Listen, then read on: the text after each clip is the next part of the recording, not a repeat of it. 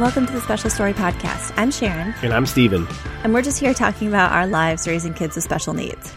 So we are coming to you today from a winter wonderland. Oh yeah, lots of snow out there. Oh my gosh. Yeah, it's I, I mean, I think I think it's debatable. I think the wonderland part of it is maybe debatable, but uh it, it still looks pretty now. Yeah. I, I grew up in upstate New York, so I can attest to the fact that after a little while, the wonderland part of the snow kind of fades and you're just left with like gray, yucky, wet stuff. Yeah. But for now, we have about 7 to 10 inches of just this like beautiful, pristine, picturesque snow, which for Virginia in January to get 7 to 10 inches in a weekend like we just did is somewhat unusual. Yeah, So it's been it's been kind of fun. yeah, it was really fun. The timing was was helpful. It didn't happen like you know in the middle of the workday or. Um, it didn't catch anybody totally off guard. I do think that, Except the- for me. I guess, yeah. Sharon, you've been super busy with so many things, so I guess you hadn't had a chance to.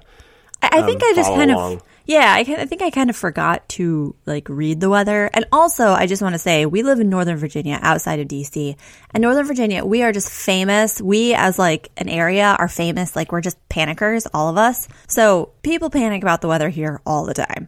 And basically, if you even say the word snow, people will immediately stop what they're doing and they will run to the nearest grocery store and they will just take everything off the shelves. Yeah. And I can attest to this because typically I'm one of those people. Yeah.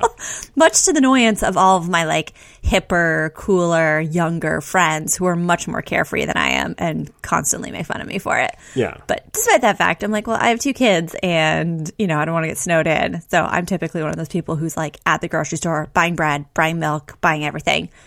Except for this time, because somehow I completely missed the memo that we were getting seven to 10 inches of snow, which again, in Virginia, that means that like you don't get plowed out for like 24 hours. Where I grew up, if you get seven to 10 inches, the next morning it's like nothing happened and everybody goes about their business. Right. Down here, not so much.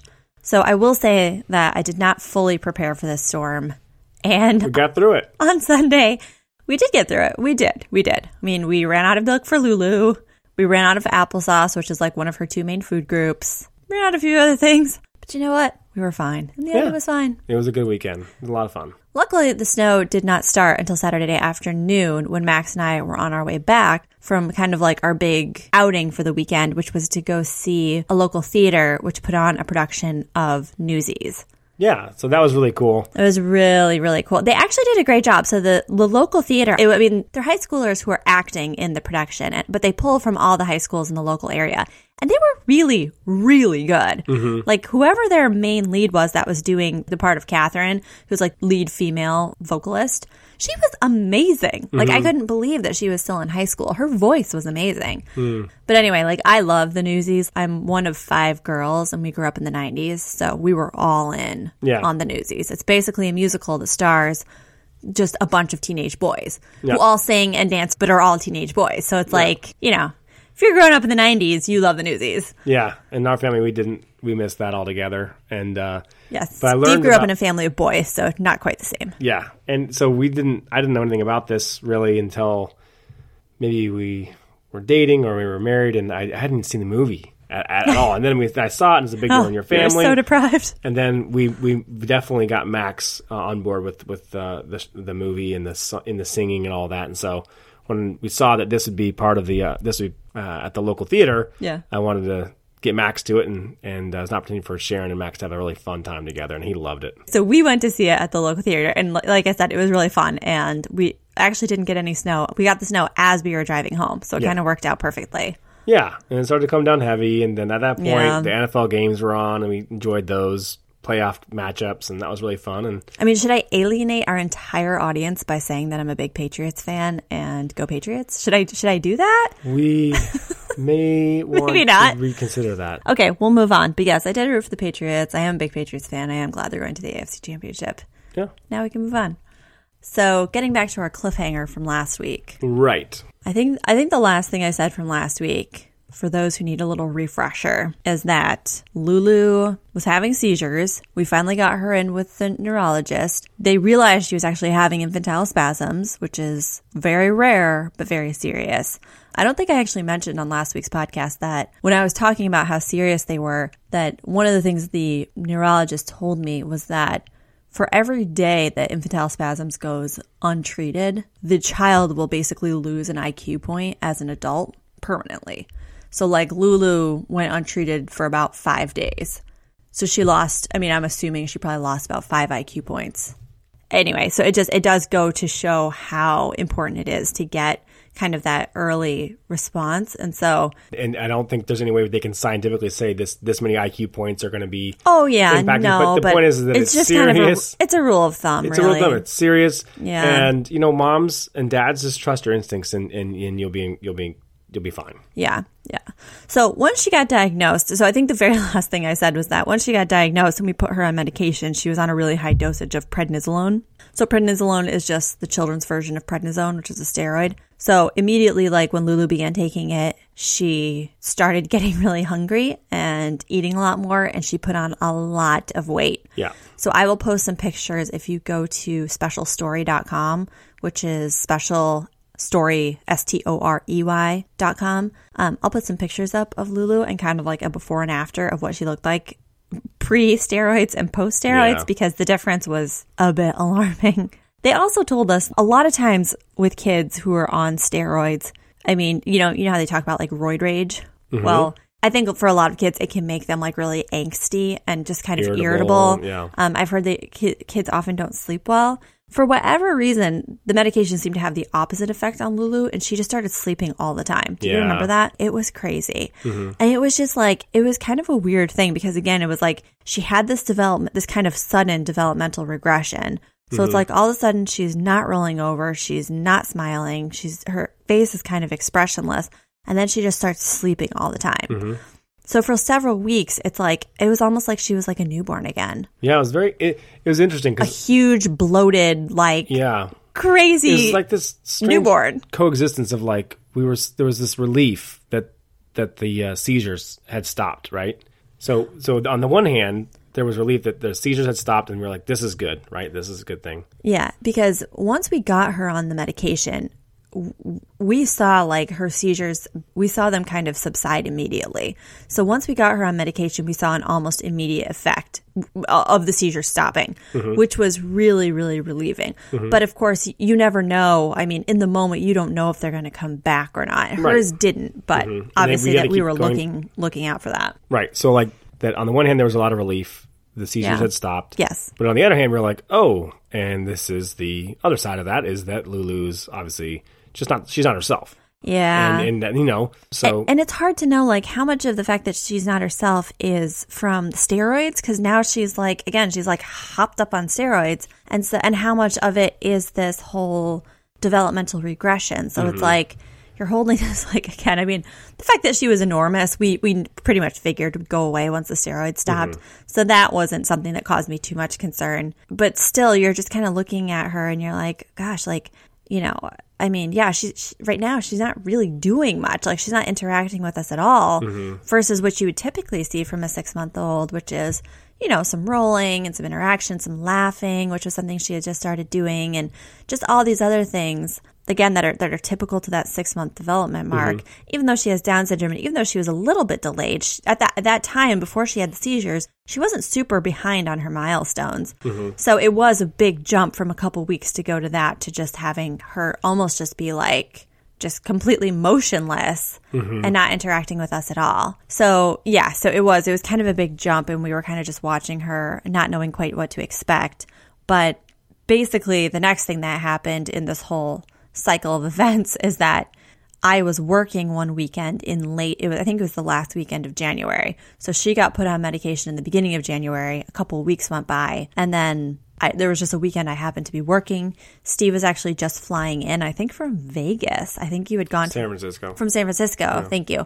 You know, he's gone for almost a week. he had been gone for almost a week and you felt like you had picked up a cold on the plane. Mm-hmm. So typically under this circumstance, we would not really have had Steve taking care of Lulu, but because I had to work that entire weekend, what what are you going to do? We don't have family that lives like particularly close by. No one that you could just pick up in the moment and call them and be like, hey, can you come over and spend all day with the kids for two days? Mm-hmm. Like, we just don't really have anybody like that. So we start to notice that she's coming down with the cold symptoms, and we just assume that she's picked up whatever it is that Steve has. But again, it wasn't anything that really knocked Steve out.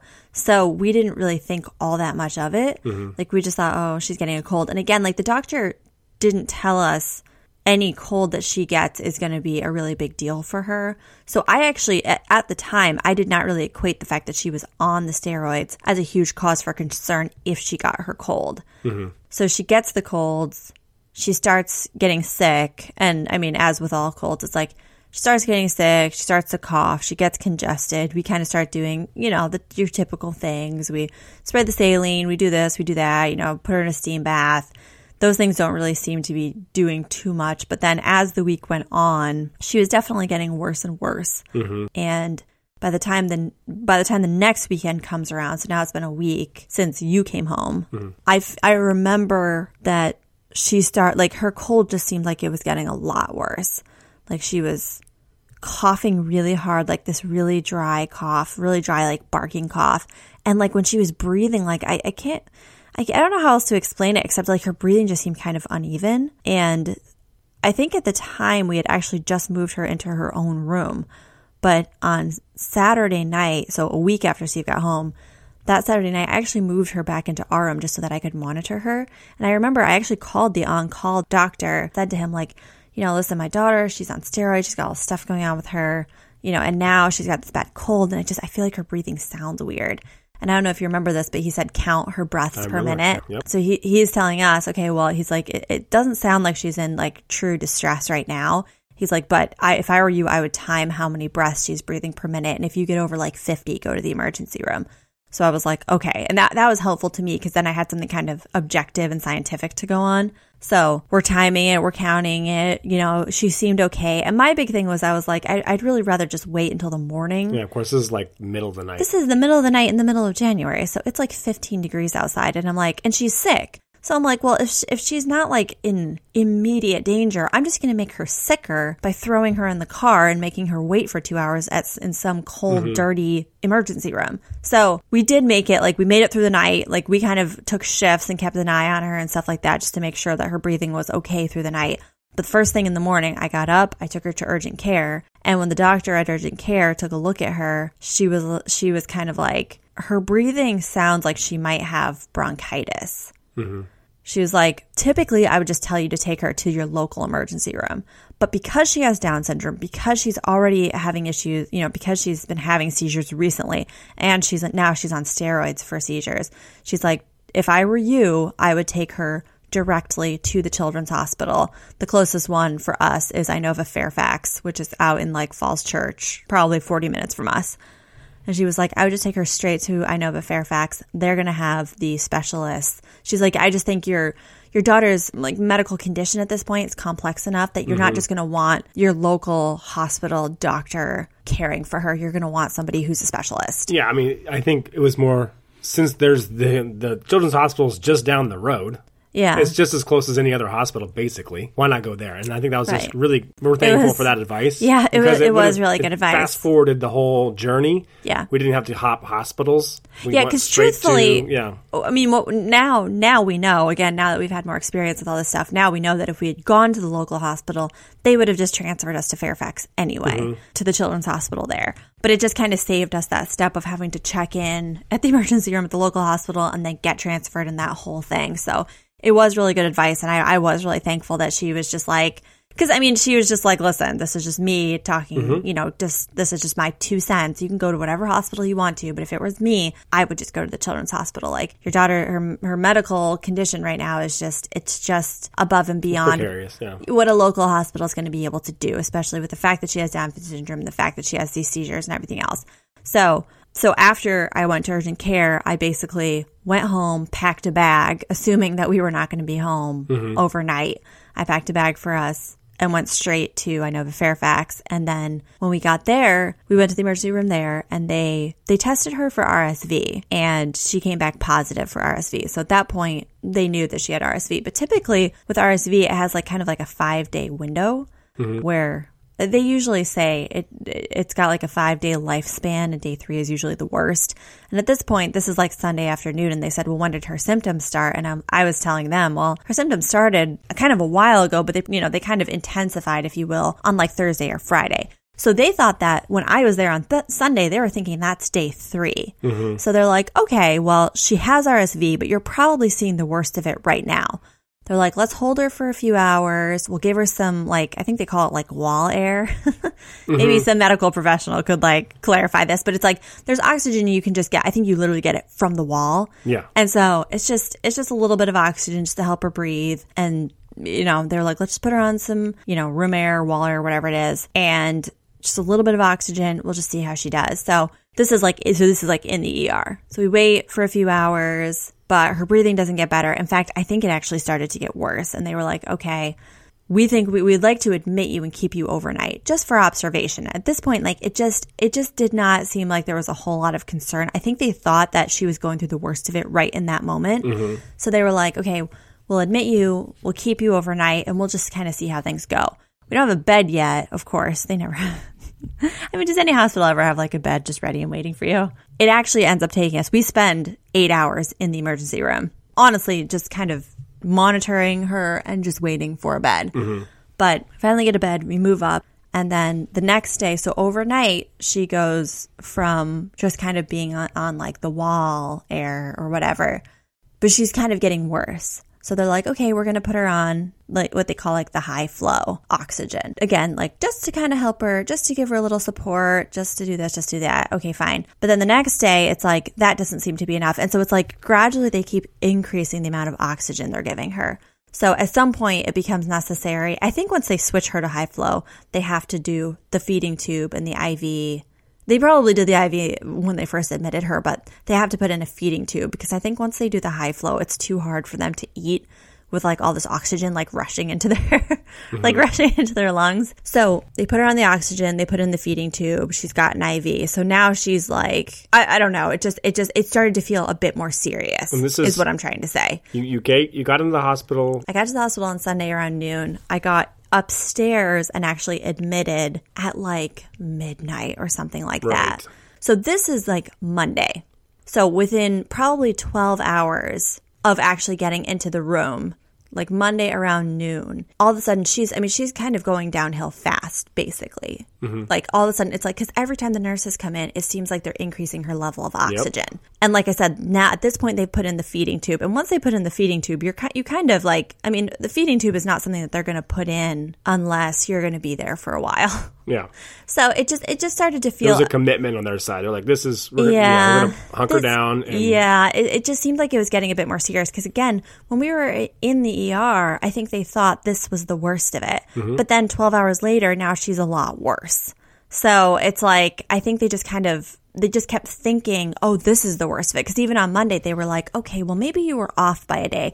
Maybe this is the third day." Mm-hmm. Meanwhile, she's also got this terrible cough. So now they're telling me, I can't remember if they told me this when they admitted her, but now they're definitely saying she doesn't just have RSV, she's got RSV bronchiolitis. Mm-hmm. So she's got RSV, she's got bronchiolitis, but the problem is that they can't, I think typically what they do with bronchiolitis, again, correct me if I'm wrong, but I think they usually administer some sort of a steroid to help open up those like bronchial tubes. Mm-hmm. The nurse told me typically in your daughter's situation, we would give her steroids. Mm-hmm. But part of the problem is that she's already on such a high dosage of steroids for her seizures that we cannot give her any more steroids. So other than giving her a lot of oxygen, there's not really a whole lot else that they can do. Like they're doing like the breathing treatments and they're doing like a nebulizer treatment and stuff like that. But it just seems like, you know, all through Monday, she's just kind of steadily, I wouldn't say alarmingly, because nobody ever acted like they were alarmed to me. Maybe they were more alarmed than they let on. But she's just steadily going downhill. Mm-hmm. Like she's getting worse and worse. Like it seemed like every hour she's going downhill. So by Monday night, and at this point, we've only been admitted for 24 hours. They're telling me, okay, she needs more oxygen than we can give. We were in like the moderate, on like the moderate care floor. Mm-hmm. So they're like, well, we, she really needs more oxygen than we can give, so we're going to transfer you to the PICU. So first thing Tuesday morning, they transfer us into the PICU so that they can give her more oxygen. And now we're in like the full war zone, if you want to call it that. In some ways, that's good because we had nurses that were really, you know, that are on top of everything and they're checking in every two hours and they were just, I mean, they were great and I love the nurses. But as the parent, you real now you really feel like there is cause for panic. Whereas again, like going back to Sunday afternoon, I thought that they were just going to monitor her and send her home. Mm-hmm. Now, not even two days later, we're in the PICU. This is a full thing. This is like, like this is, there's actual real cause for alarm now. Mm-hmm. Not to mention that a, a lot of times what they look for with infantile spasms, the, the risk that the seizures are going to come back. So her seizures had subsided for several weeks, but a high fever can be known to actually spike them to come back. Mm-hmm. So the whole time that we're trying to treat this RSV bronchiolitis issue, we're also watching and waiting to see if these if these infantile spasms are going to come back. Mm-hmm. And if they do, I don't know what we would have done because we can't really give her any other medication at this point. You know what I mean? It's like she's fighting so hard just to breathe and just to make it through the day that it's like if she had had seizures on top of that, honestly, I don't know what they would have done. So Tuesday was really kind of probably like one of the most difficult days. And I think at some point they actually did talk about intubating her, which is where they actually put like the breathing tube down the throat mm-hmm. just to really like if the ba- if the child truly cannot breathe on their own. Mm-hmm. Luckily, it never made it to that point. I Wednesday and Thursday, I feel I feel like she just started to kind of level out, where she wasn't getting better, but she wasn't getting worse. Right. So for like two days, she just hung in this balance of like she's not getting better, she's not getting worse, she's not getting better, she's not getting worse. She just kind of was like I don't know, I don't even know how to put it, except she was just there. Yeah, and and keep in mind, you know, this is this is the you've been now four straight nights at the hospital for you. You know, Yeah. getting pretty poor rest, and for Well, yeah, moms and the, dads in the PICU, there, they come in every two hours, so Yeah. You so- do not sleep through the night ever. And there's like yeah. the beeping, the monitor, the beeping of the monitors. I don't know what it is with the beeping of the monitors, but I feel like I've talked to other moms or I've heard other moms say this, and it is like it's like it's just this very, I don't know, it's just this very sensory experience that you really associate with the hospital, which is just like that constant beeping. Yeah. Like for ten days, you just hear this constant beeping. and I'm coming in and I'm visiting you, but you're not really getting. I mean, you're really kind of just you're in there in the room with Lulu, Yeah. 24 hours a day, not getting a lot of rest. And I was going to say, like for parents listening, for those of you who've been in the hospital, even just overnight with your child, it, you know, it does start to kind of wear you down and and kind of yeah, it affects you. And so Well, not just that, but time just really starts to slow down. Like it feels like you are there. I mean, I was there for 10 days and it felt like I was there for a month. But yeah, it was just, it was just a long, long 10 days. Like, I mean, it, it is weird how like hospital life just, it just takes on a life of its own.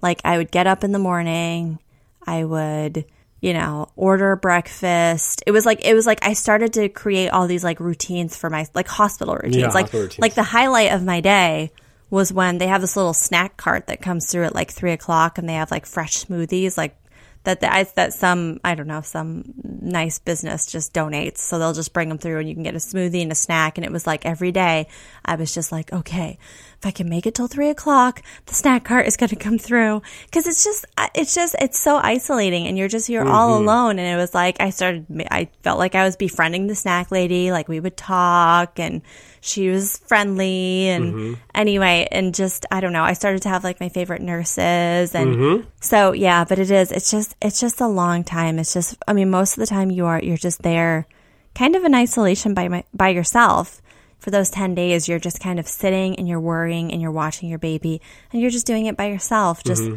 kind of all alone in this like quiet room waiting for you don't know what. Yeah, I think was part of it was which was exhausting, and, and this is kind of what we're telling you is that we didn't know how long you were going to be there, and so that's Right. that's part of the Yeah. of the challenge is, is not knowing, and it Yeah. became very clear that while there was a very very high volume of RSV cases, they had said that they had that winter, right yeah. Which on one hand was like okay, um, good, you know they, they they know what they're doing, they do this all the time. On the other hand, Lulu did not follow their pattern No, of she didn't. experience at all. No. so they didn't know. It was They did not after, seem to after a while we started to realize they just didn't know Right. where this was where going. this was going. Because when we first came in on Sunday, like I said before, they, they were telling us originally that like they were like, you know, it's you know, RSV, it's scary, it's a virus. They were like, but it is a virus, it will run its course. You'll be out of here in a few days. And it's like when we first came in, that's what they told us over and over again. And once we got into the PICU, that kind, those kind of like reassurances kind of stopped. And I think the reason is exactly what you're saying because I think this virus just was not following any of the normal patterns. Like at this point, you know, we knew she had come down with with this cold almost a week ago. And it was actually getting worse. Like every day, it seemed like it was getting worse instead of getting better. And I think it really was uh, the maybe the first time we really it sunk in that her, what her heart condition meant in, Mm-hmm. Yeah. the, in her life. Yeah. And so, um, you know, what was what was yes, she had infantile spasms. Yes, she was on um, steroids. That's true. Yes, she had Down syndrome. But what, what like what is why was Well, it yeah. so different than all these other babies that are coming through, coming like- and leaving the hospital? I feel like if this were a movie, this would be the part of the movie where that character who's always kind of been off on the sidelines, you know, all of a sudden enters center stage and is like, I'm responsible for every bad thing that's ever happened, you know, and you're mm-hmm. like, oh, I never even noticed that person before. And that's what her heart condition was like. Because truthfully, she was born, so at this point, she is six months old. And she's just gotten a, like a seizure diagnosis. I have given zero thought to her heart condition at this point. You know what I mean? no medical reason to give We it have- any thought. first of all, we haven't had any medical reason, and second of all, we've been really distracted first by the fact that she has Down syndrome, and then by the fact that she has this crazy seizure disorder. Mm-hmm. So it's like we don't have any time to be running around dealing with problems that have not manifested themselves yet. Until we get into the PICU. And in the PICU, they start telling us, well, a big part of the reason that it is taking her so long to get over the RSV is because she has two holes in her heart. She has two ASDs, atrial septal defects. I mean, the nurse on the PICU told me, she said, yeah, basically the PICU right now is full of babies with RSV and heart conditions. Mm-hmm. And I was like, oh. So now we've got like this like weird trifecta of like conditions. Like she's got her heart condition, she's got RSV, and she's got seizures. I don't really get the sense that they knew quite when she was ever going to get out of I- I- there. the way I kind of remember them is that they were they were they were sharp. They were awesome. We were around awesome professionals. On the one hand, you know, they, they were all over it, but they they just didn't know how long it would take for Lulu to run this for her body to run this run its course Right. and get through this. And that was sort of like the difficult part because five six days into it, you know, we're sort of going, okay, nothing's changing. Like, shouldn't something be changing at this point? And and Yeah. it took so long. yeah. And finally, was a date. What day was it? When finally things started to get better. Like, oh my gosh, you know, it just took. I think it was Friday. So she entered the hospital on a Sunday. She entered the PICU first thing on a Tuesday morning. And I think it was Friday before we saw any actual improvement. And Slow then improvement, it the was, way. and it was so slow. Yeah. And meanwhile, it's like I'm just sitting at the hospital. I didn't know any of this was going to happen. So I, I have to keep emailing my boss every couple days to tell her, like, hey, we're still here at the hospital. We're actually still in the PICU. I don't know how long we're going to be here. Like, everything's just completely on hold. Like, we have, we're trying to figure out how to get Max back and forth to school. Steve's trying to figure out how to get back and forth to the hospital. Everything's just on hold. I'm there. Yeah, like Steve said, I'm kind of up at all hours because in the PICU, you just, you kind of don't sleep. That's not, it's just, that's not really a thing. Like, I mean, and I get it. Like, when you're in the PICU, like, the purpose is like to keep your child alive, not for the parents to get a bunch of rest. But, um, yeah, it was just, I don't know. I just remember a time passing so, so slowly. Do you want to talk about? I think this was one of the maybe this was the beginning, perhaps, of this realization of how tough Lulu was. yeah. I mean, Yeah. this is I feel like the the staff again, tons of great nurses and doctors are cycling through on you know all throughout the day. So lots of different people are seeing her, lots of different doctors Yeah. and nurses dealing with their with the with the tubes, with with drawing blood, with ev- everything that they Oh, were yeah. doing, mm-hmm. and they just kept saying, "My goodness, this is one tough girl." Yeah. and so you know again, kind of like they were genuinely like impressed and surprised at what a tough person she was, what a tough little baby she was. So that was kind of like the beginning of us kind of seeing this side of Lulu. Well, it all started when they went to put in her feeding tube Mm-hmm. because, you know, if again, if you've had experience with this, either yourself or with a child, it's like that can actually it can be painful because they're threading something like down into like your stomach. But often, especially with babies, they they don't get it on the first try. Like there's it just it has to be positioned just so, so it's not too high, it's not too low, and so a lot of times, you know, with babies, it's just it's painful and it's uncomfortable. And with Lulu, they had to do it multiple times mm-hmm. to just to get it. I mean, they have to. I mean, it's very it is it's just a very specific thing. Um, and again, it's our nurses were great, so this is totally no insult to them. It's just I think it is just something that is difficult to do, mm-hmm. and it's very common that it has to be done multiple times. And so when they did it to Lulu, they did it twice, and she literally never cried once, and they just they couldn't believe it. They were like.